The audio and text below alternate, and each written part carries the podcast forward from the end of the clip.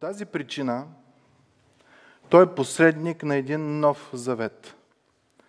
Така че призваните да получат обещаното вечно наследство чрез смъртта, става за изкупване престъпленията, извършени при първия завет.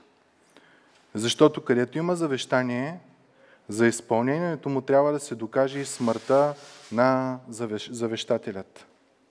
Защото завещанието влиза в сила само където се е случила смърт, понеже никога няма сила, докато е жив завещателят. Затова дори първия завет не беше утвърден без кръв.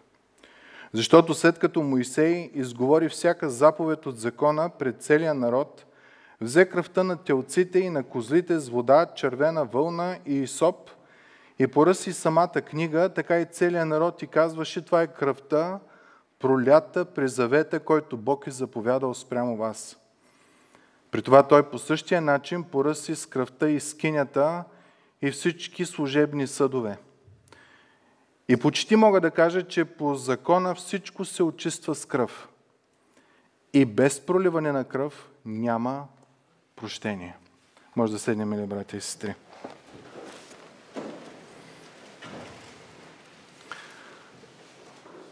Ако искаме да го направим като библейско изучаване, тази проповед, ключовият текст, върху който автора ще говори, е последната част и без проливане на кръв няма прощение на грехове. И сега той ще се опита да, да обясни защо става това нещо. Но преди да навлезем в текста, имам няколко въпроса към вас. Представяте ли си Бог да каже на Ной как да построи ковчега? Кои животни, какво, по какъв начин? Да направи отделение за животни, да направи вратата и Бог да замаскира вратата. Никой да не може да я намери. Представете ли си такава ситуация? Да сложи камуфлажно фолио или там каквото се слага. И да, има, има спасение, обаче то е скрито. И това е темата, върху която ще говорим. Кръста Христов. Това е темата, която е най-много атакувана в църковни среди и извън църковни среди. Има нещо, което ни кара да не ни е приятно, когато говорим за кръста Христов, защото там говориш за умилостивление. А за да има умилостивление, трябва да има гняв. Пък ти да говориш за Бог, който е гневен, малко не върви в културата, в която живеем. Ние си мислим всички, че сме добри и сега като станем християни, ще станем малко по-добри. Тук там две добри дела и еди какво си за нашето его, нали, да, да тръгне за блясък и за, за отскок и, и това е. Но, но Библията, цялата Библия говори за това невероятно събитие. Твоето и моето изкупление. Битие трета глава, ще дойде един, който ще смачка главата на змията и откровение завършва с това, че хората изпират дрехите си в кръвта на агнеца. Във всяка една книга може да се намери тази тема. Проблема понякога е, че в църквите, без да искаме по-човешки, наблягаме на вторичните неща. Виждали ли сте църкви, които да се карат днешно време за личността на Христос, Божи син или не Божи син? Ме, няма такива църкви. Много малко са, ако има някакви. Църкви, които да се карят за значението на кръста, няма. Обикновено обръщаме внимание на вторичните неща, на традиции, обичаи, навици.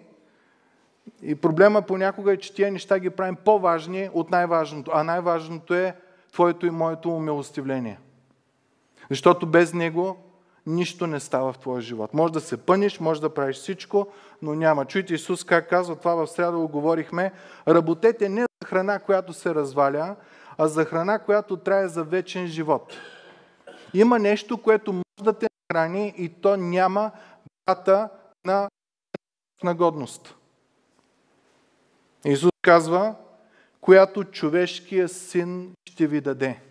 Не е сланината, не е меда, не е тия работи, които уж не ни минава годността. Има нещо, което няма да мине годността и ще е добро и за този и за бъдещия живот. И само човешкият син. Христос е. Исус казва, защото Бог Отец него е потвърдил с печата си. От всички хора на света, само върху една личност Бог е сложил печата си одобрен за спасение. Никой друг. Защото Отец не го е потвърдил с печата си. И хората му казват, какво да правим да вършим Божите дела? Ако за човешката храна трябва да работя, значи за духовната трябва да работя. Пари, колко пари трябва да дам? Дела, колко дела трябва да направя? Колко често да ги правя? По какъв начин да ги правя? Отговор на Исус е уникален. Това е Божие дело. Не е Твое дело. И Божието дело е да повярвате в този, който Той е изпратил. Това е вярата в християнството. Бог те убеждава, че си грешен. В момента, в който го осъзнаеш и извикаш, има ли някой, който да помогне на мене грешник клет, отново Бог ти издига Исус Спасителят. Защото само Той има печатът на Спасител. Апостол Павел, когато отиде в една от най- еродираните църкви, значи там бяха философи, там бяха хора, които търсиха знания, искаха знания и се хвалиха, че са последователи на различни а, философии, учени, какви ли не неща. Чуйте Павел какво казва. Аз, братя, когато дойдох при вас, не дойдох с превъзходно говорене или мъдрост, за да ви известя Божията тайна. Защото бях решил да не зная между вас нищо друго, освен Исус Христос и Христос разпят. Може да имаш цялото знание на света за абсолютно всяка една библейска истина, но ако Христос разпнат го няма в твоя живот, ако ти не си се, както тези три днеска говорихме, са разпнал с Исус, ти няма как да живееш с Исус. И Павел казва, аз можех да възмая с мъдрост и съзнание, обаче реших, че няма смисъл. Има едно нещо, което ви трябва Христос и Христос разпнат. Аз бях немощен между вас, страхувах се и много треперех и говоренето ми, проповядването ми не ставаха с убедителни думи на мъдрост, а с доказателство от духа и сила, за да бъде вярването ви основано не на човешка мъдрост, а на Божията сила. Християните сме привилегировани, че знанието, което ни имаме, вярата, която ни имаме, спасението, което имаме, не е основано на човешка мъдрост, някой как е мъдрил и какво е писал и какво е такова, а е на Божия сила. Основано е на Исус Христос и то Христос разпънат. В Стария Завет, ако спомняте, имаше едни така наречени градове обежища. Те бяха така разположени, че това е случай, когато човек по невнимание убие друг човек и родителите на, на убития в Ярусалим могат да го убият. По невнимание го убил, може да отиде да изтича, да се скрие в този град. Тя се казва град обежище. И докато е там, не могат да го убият, има възможност да има честен процес, нали, съдебен процес. Знаете ли, че веднъж в годината пътя до тези градове е бил почистван из основи и е бил осветяван, за да не може никой, който има нужда от спасение и от милост, да не се обърка в пътя си. Библията ни говори за нашето убежище. В шеста глава говорихме, които сме прибегнали към Исус като прибежище, като нашето убежище. Пътя Бог толкова го е осветил, толкова го е почистил. А ние обикновено какво правим? Почваме да, да слагаме други работи. Бе, не може, това е лъжат на нещо. Как така по благодат? Какво е това? А Бог е направил всичко възможно ние да имаме лична връзка, свободна връзка с този, който е нашият Спасител. Текста, който четахме преди малко е много важен, защото говори за две, дава отговор на два много важни въпроса. Защо Исус е нашия изкупител? Бог нямаше ли друг вариант? Това е много важно да го осъзнаем. И втория въпрос е как е станало това изкупление. Ако обърнахте внимание, докато четахме текста, думата смърт се повтаря три пъти. Думата кръв пет пъти и ключовия текст, никога да не забравяме днеска, е без проливане на кръв няма прощение на греховете. От началото ще кажем това и трябва да го запомним. Бог е справедлив и Бог е милостив. Бог не може да покаже милост, като принизява своята праведност. Ние няма да имаме доверие в такъв Бог. Виждали сте, може да сте виждали, и аз съм имал такива случаи, бащата е строг, казва не, не, не, не, не, не, не, и изведнъж, абе, може. По до е казвал не. Каква е идеята на децата в техния ум? А, значи ако бутни малко повече, има пробойна в тия неща. Е, при Бог пробойна няма. За да може Бог да покаже милост, Божията праведност трябва да е заситена. Защото ние сме грешни. Това е важното нещо, което ще, ще обърнем внимание днеска. Нека да обърнем внимание на стих 15.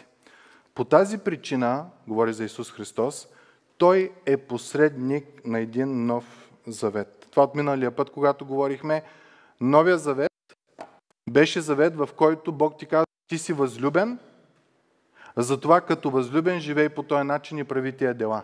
Стария завет беше, за да те възлюбя, ти трябва да правиш тези дела. И автора каза, в Исус имаме абсолютно нова връзка.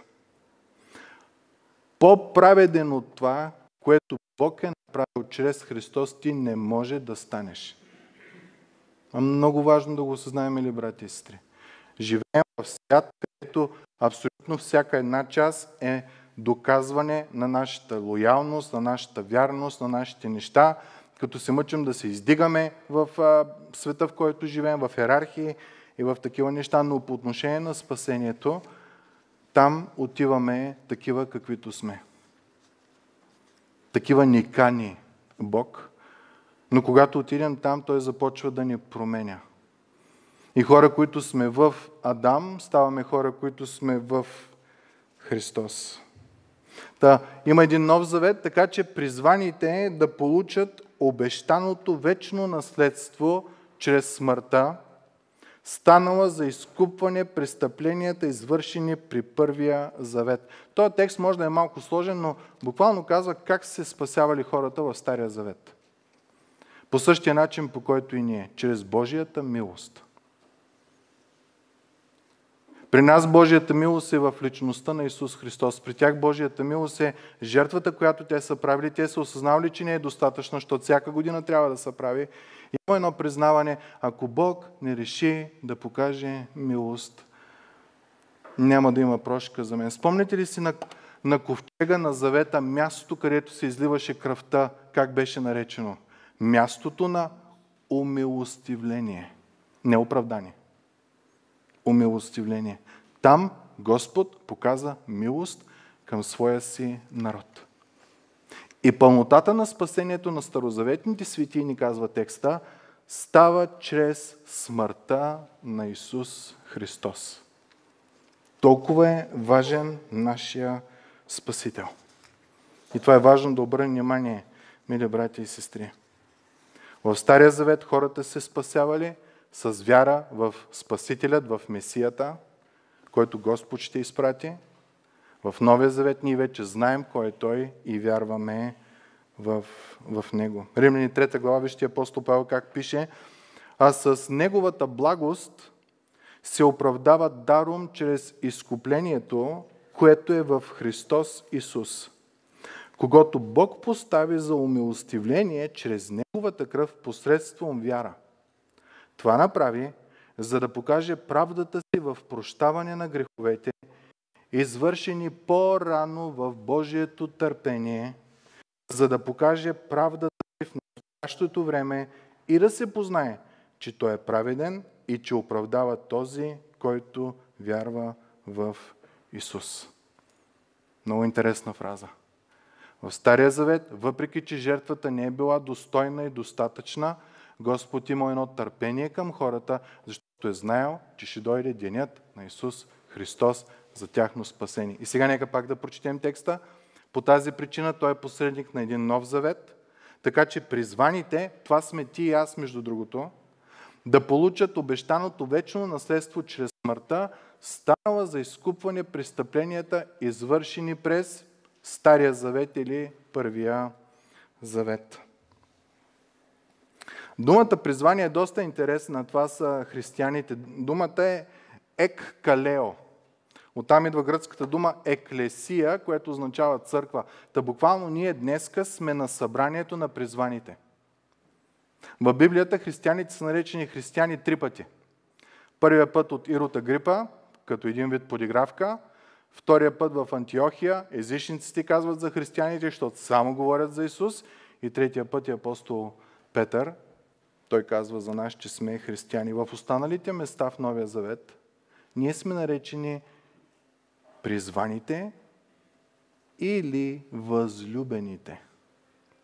Та, мили братко и сестро днеска, ти си част от призваните и възлюбените, за които е умрял нашия Господ и Спасител Исус Христос.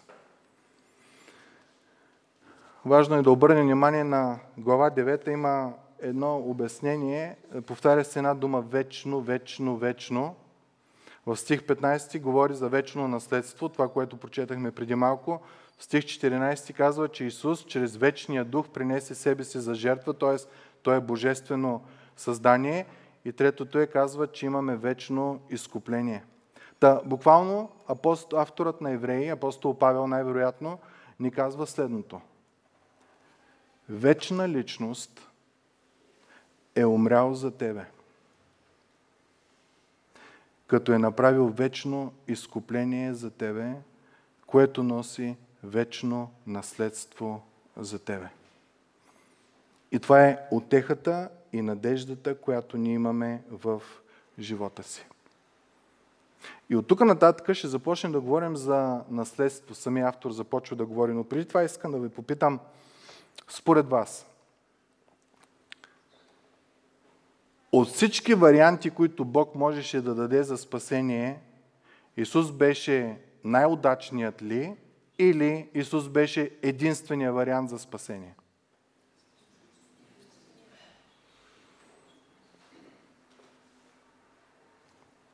Или Исус беше единственият вариант за спасение. Знаете ли защо? Заради Божието естество. Той е праведен и Той е милостив. Нямаше друго какво да направи. Представете ли си каква грижа е това нещо? Да знае, че за спасението на тебе и на мене, той няма друг начин, освен да пожертва сина си. Да бъде унизен, да бъде бит, да бъде смачкан, да умре на кръста, да му изтече кръвта на кръста. Толкова сме възлюбени, мили братко и сестро. Та вечна личност – ни дава вечно изкупление, което носи със себе си една вечна награда. И по-човешки да ви попитам, колко от вас се надяват да получат наследство от, от роднини? Мама, баба, дядо, стринка, леля. Знаете за какво говоря, нали? Не питам за църквата да искаме пари, не се притеснявайте. Тая църква не прави по този начин. Но знаем за какво става въпрос. Като чакаме баба, чакаме дядо, така да си поминат, че да получим нещо, нали, което е за нас. И автора на Евреи обаче ни казва, където има завещание, за изпълнението му трябва да се докаже и смъртта на завещателя, защото завещанието влиза в сила само където се е случила смърт, понеже никога няма сила, докато е жив завещателят. И това е важно да обърнем внимание. Имаме много случаи в България, където родителите са живи, предписват апартамента, къщата на детето и после фразата е ми те ме закараха в старчески дом. Или ме изоставиха, или неха една жена да ме гледа и повече ни връзка, ни това. По това време, докато е жив, татко и мама и баба и дядо, не пипаш нищо. За тебе наследството е било една туристическа атракция, до която ти не можеш да пипнеш дори. Може да го гледаш, може да се наслаждаваш.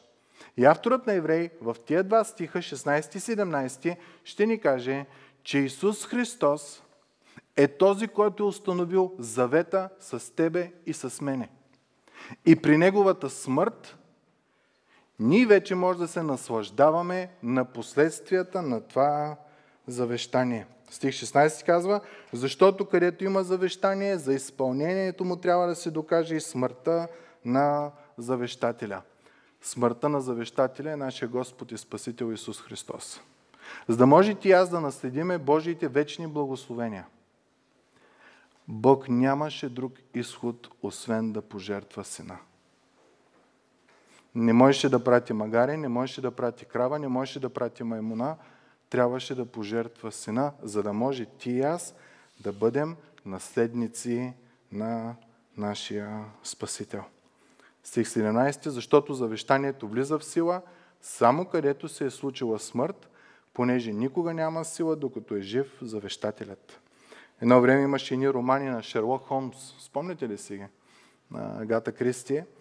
И там, спомняте, историята е обикновено така. Крупен, богат старец изведнъж бива убит и след серия а, изследвания на Шерлок Холмс, той отива при внука и внучката или сина и дъщерята и казва, вие сте. И те почват. А, ама ние всички тия наследства, които щяхме да придобием от него, ги гледахме като на ветрина, пък искахме да ги имаме, па той не ще да умира и просто малко му помогнахме. Горе-долу така е историята с, с тия работи. До смъртта на Исус всички благословения, които Бог дава, сме ги гледали като през ветрина. Ние не сме имали достъп до тях. Искам да ви прочита книга на евреите, глава 11 в края, когато изборява всичките герои на вярата. Накрая казва така. Но всички тези, ако и да бяха за свидетелства с вярата им, пак не получиха изпълнението на обещанието. Да не би да постигнат съвършенство без нас, защото за нас Бог бе промислил нещо по-добро. Та, първото нещо. Защо Исус Христос беше единствения начин на милостивление? Защото Бог ти дава себе си за наследство. И за да го даде, трябва да има смърт на собственика. И това е нашия Господ и Спасител Исус Христос.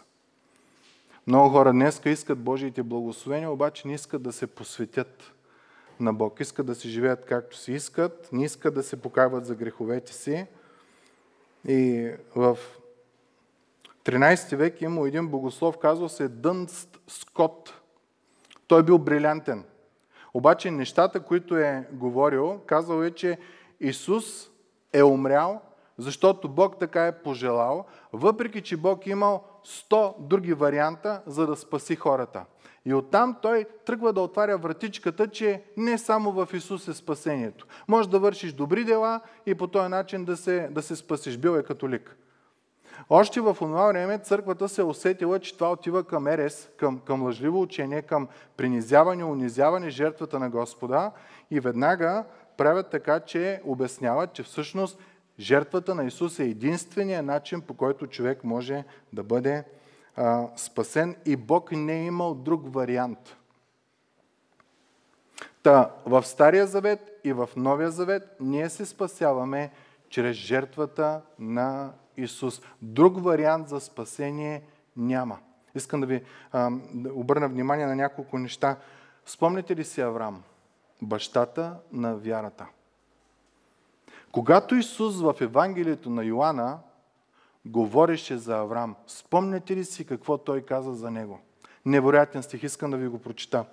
Баща ви Авраам ликуваше, че ще види моя ден, видя го и се възрадва. Кой е денят на Исус? Кога е момента, когато Исус е прославен? Когато издигнат на кръста. Та в жертвата с Исак и заместителната жертва на Овена, който беше там, Бог по някакъв начин открива на Авраам как ще стане спасението на хората. Исус казва, баща ви Авраам ликуваше, че ще види моя ден и го видя и се възрадва. Други известни личности от Стария Завет са Моисей, който е символ на закона, и Илия, който е символ на пророците. В Новия Завет спомняте ли си една история как Исус беше на планината на преображението и измени се изгледа му в неговата слава, в която е, и с него дойдоха да говорят двама човека. Спомняте ли си кои бяха те? Моисей и Илия. Искам да ви прочита за какво са говорили, записано е. И като се молеше, ведът на лицето му се измени и облеклото му стана бяло и блестящо. И ето двама мъже говориха с него, те бяха Моисей и Илия, които се явиха в слава и говориха за смъртта му, с която му предстоеше да завърши живота си в Иерусалим. За закона, за пророците и за бащата на вярата най-важното нещо, най-голямата радост е жертвата на Исус. Това се опитва да ни каже авторът на Евреи. Нашето спасение има един единствен начин и това е Бог да пожертва Спасителя и това е в цялата Библия. При Авраам, при Моисей и Илия. Та в Стария Завет вяра без вярата на жертвата на Месията, на Спасителят е мъртва вяра. Как го знаем това? Ако сте чели Второзаконие или Левит, предполагам сте обръщали внимание, довеждат агнето, което е за заколение. И какво го правят? Почват да го, да го мият много, да стане перфектно чисто, перфектно бяло. Това ли правят? Или го обучават. Седни, стани, стани, падни, легни, ела тук, иди там, за да бъде послушно. Не. Там Господ ти напомняше, че без проливане на кръв няма прошка за грях. И агнето беше убито.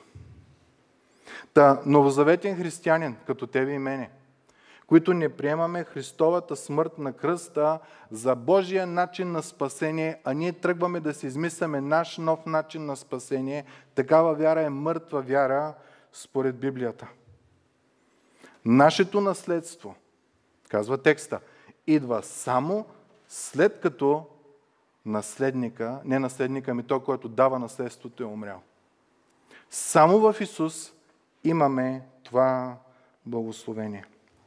Когато бях в семинарията, имахме един курс така сравнителни религии и трябваше да ходим в храмовете на различни религии. Бяхме при будистите и винаги имаше два въпроса. С кое най-впечатлява християнството и кое е най-странното в християнството? И при будистите беше много интересно. Те казаха, вие може да говорите на вашия Бог. И той да чува. Ние бяхме като гръмнати, защото за нас това е реалност. Ние се молим, Бог ни говори. Ние четем Словото, Божиите думи са там. Ние пребъдваме. Божият ти гласец говори на всеки един от нас, който пребъдва. Но при тях това го няма. Те нямат тази жива връзка с Бог. Казва, че за мисиоманите най-голямото ам, очудване е как християнина благославя храната си. Мисиоманин като седне на масата казва Бушмалах. И това е. Господи, промисли нещо от този род. Докато ние благодарим на Бог за чудната храна, благодарим на Бог за великите неща, които е дал, благодарим на Бог, че е велик, че е сигурен, че се грижи за нас, че в най-малкото, в най-голямото, а не сме като някакви диви животни, сядаме и почваме да ядем тия неща. Напротив, ние имаме една, неприятна, една прекрасна връзка с Господа. Да виждаме християнството, жертвата на Исус, какво носи, цяло наследство, вечно наследство, интимна връзка с Спасителя, докато при други религии няма такова нещо. В Африка прочетах една а, а, история, че има религия, в която основната идея е да повтаряш една молитва като мантра и колкото повече я повтаряш, толкова повече ще имаш благословение от то, на който се молиш. И хората решили, че молитвата е така доста дълга, и решили, че е голям зор за тях да се молят и е написан един барабан. И като удариш барабана, молил си се един път. И така 10 пъти го удреш, 10 пъти се молиш. А хората са мъчим по всякакъв възможен начин да манипулираме Божията система на спасение.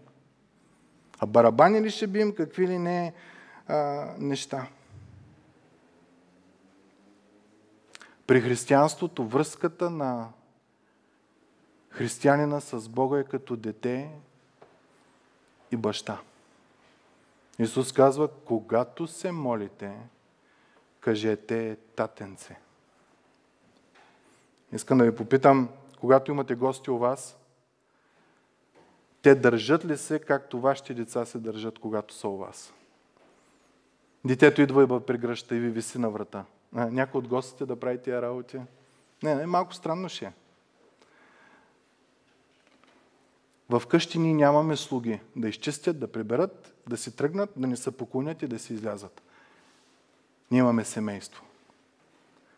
Връзката ни с Бог е интимна в семейство. Когато бях в семинарията, моят професор казваше така, святостта на Бога отнема около два семестъра да бъде схваната от учениците. Но интимната връзка с Бог цял живот. Не могат да схванат, че Господ иска да има интимна, близка връзка с тях, а не цар далеко, Бог високо и, и това е.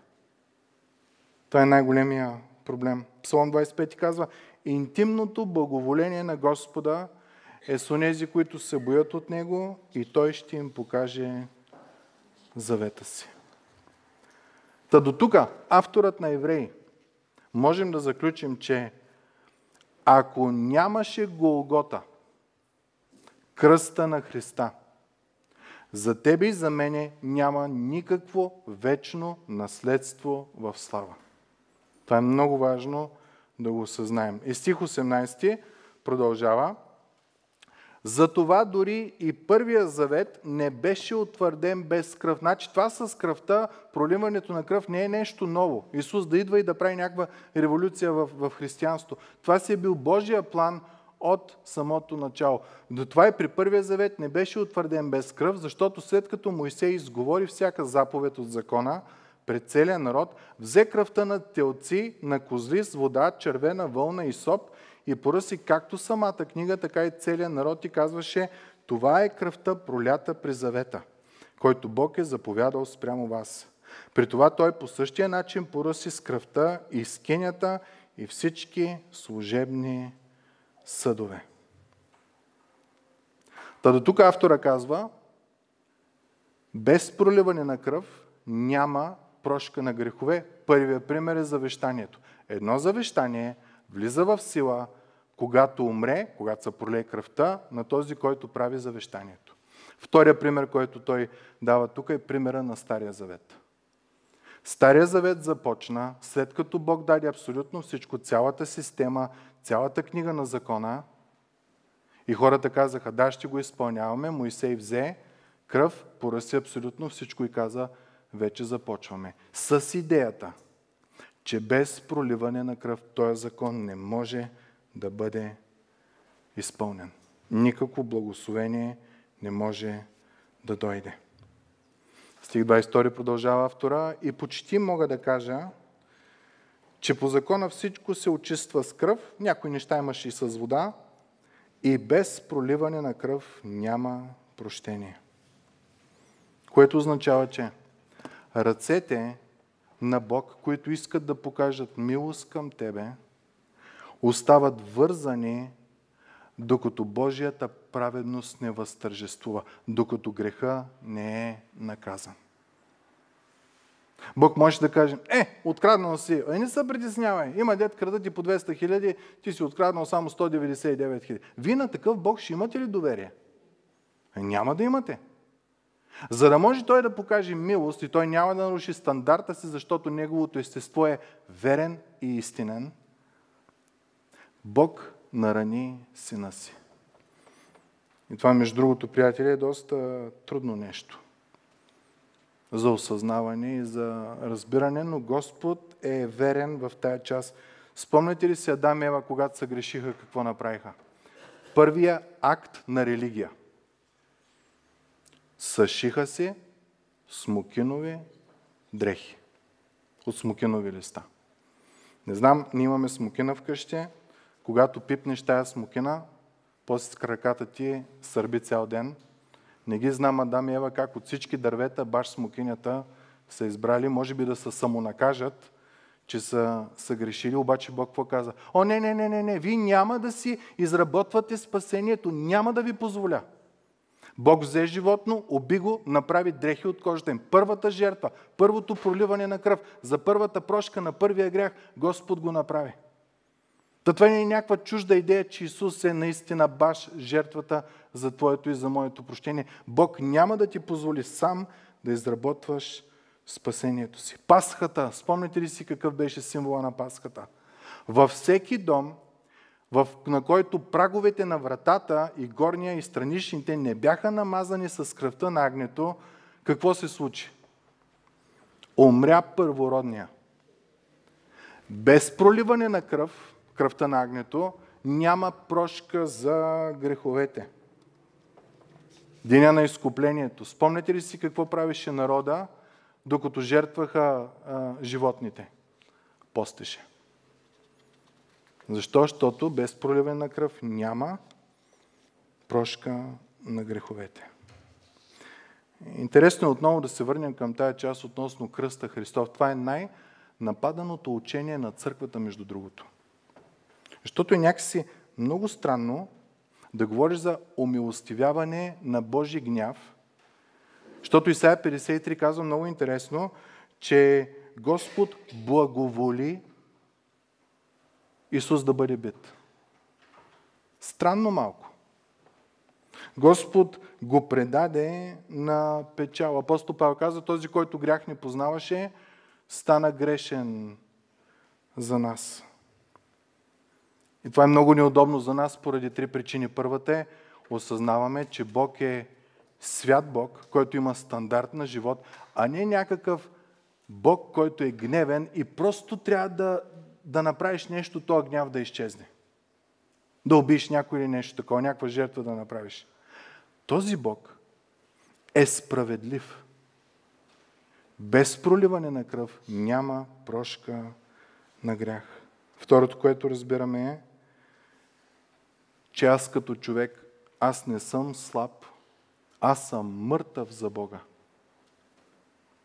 Аз не съм просто сбъркал, аз съм осъден от Бога. И за да ми бъде простено, заради Божията святост, Бог благоволи Исус да бъде бит и го предаде на печал, за да има Твоето и моето спасение.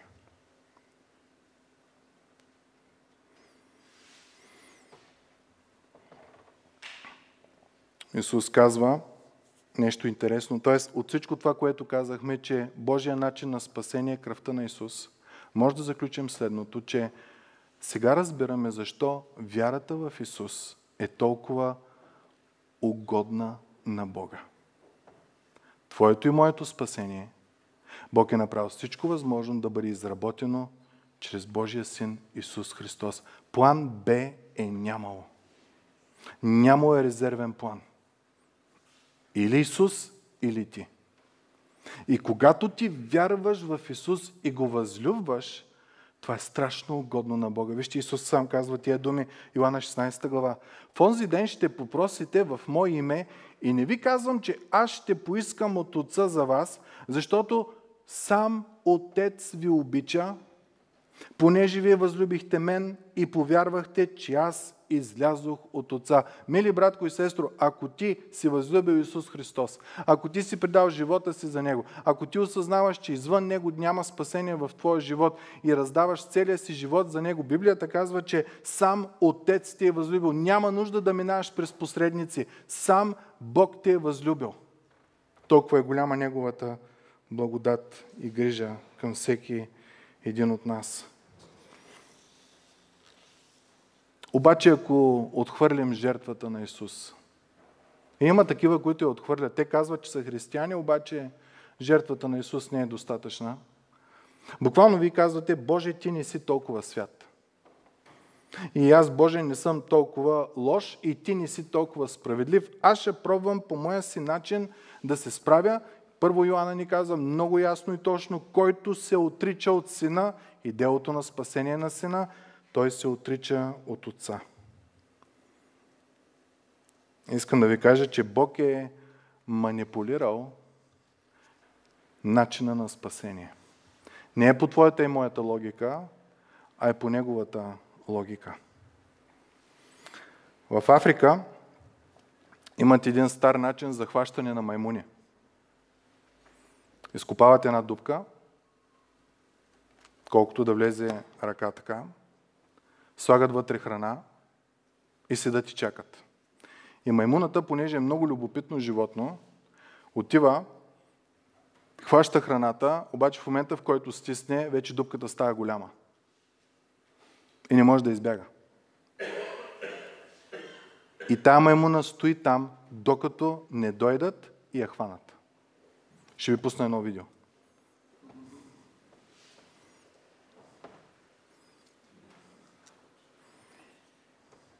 Това са маймуните, това е ловеца. Ето дупката той я копай.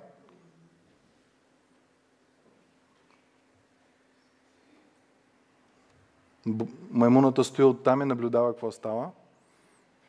Слага малко храна вътре в дупката. Ето виждате как. И стои и чака.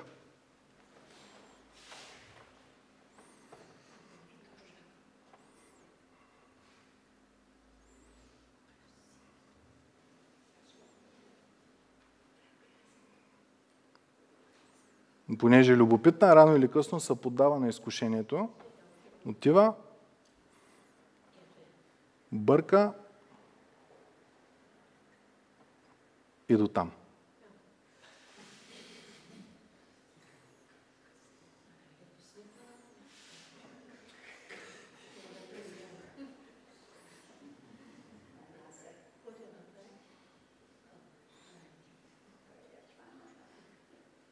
Не му идва на акъла да пусне. Това е картината на хора, които живеят без Христос. При Христос се отива с две празни ръце и упование в Неговата милост. В момента, в който си кажеш, аз имам праведност и ще е по моя начин и по моите неща, които ги правиш, аз ще направя дела, които да могат по някакъв начин да се отплатя на Бог и тия работи, нали, Бог да не, ми е, да не съм изцяло длъжник на Бог, ами аз да направя нещо и тия неща, в този момент ти си като той маймуняк. Идват и те хващат и те правят на филе и на паржоли.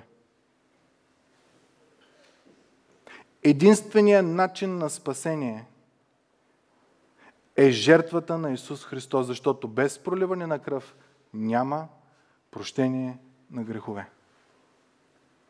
И Бог ти казва, идваш при мене с ръце празни и с вяра. В момента, в който ти кажеш, ма не, аз искам да си взема моите работи, ей, това се случва. Подивяваш, лудваш, защото Бог няма да принизи стандарта си да пасне на твоите желания. Той е Бог и ще бъде по Неговия начин. Той е дал сина си. Това е радостта, която ние имаме като християни. Че Бог не се променя. Твоето и моето вечно наследство зависи от вечна личност, която направи вечно умилостивление за тебе и за мене.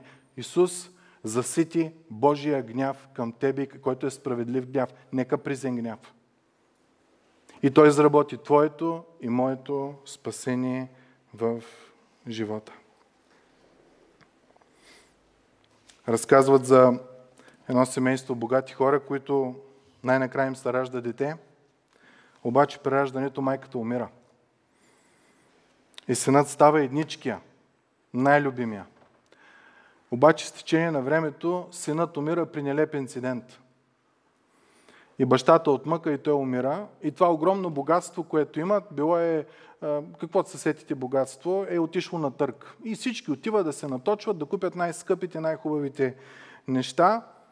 И идва този, който води търга и казва, условието на търга е първо да се продаде картината на сина. Има един портрет. А сина не е бил много красив.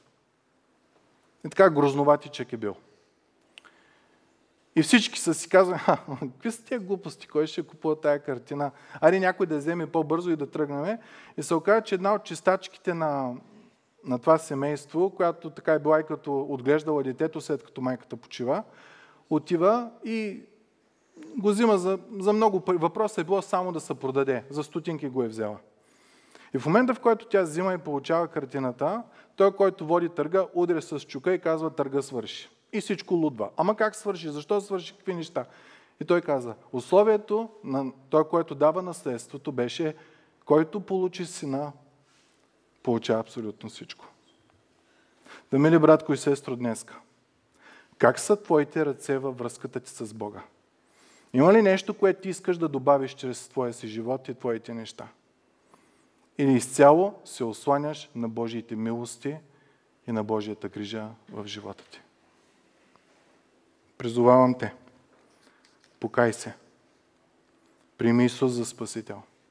Ако си във вярата, обаче по някакъв начин си като този маймуняк и си държа, държиш си нещо и не искаш да го пускаш, казвам ти, Бог няма да смири, да смали стандарта си на праведност. Начина на спасение е Божия начин. Приеми сина и ще получиш цялото наследство. Господа ни благослови. Отче святи и праведни, благодарим ти за този радостен ден.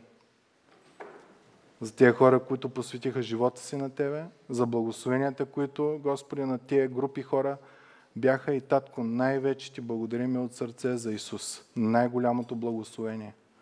Божествена личност, изработил божествено вечно изкупление, за да имаме една вечна награда. Благодарим Ти, Господи. Благодарим Ти, че си толкова верен. Да бъде слава на името Ти. Амин.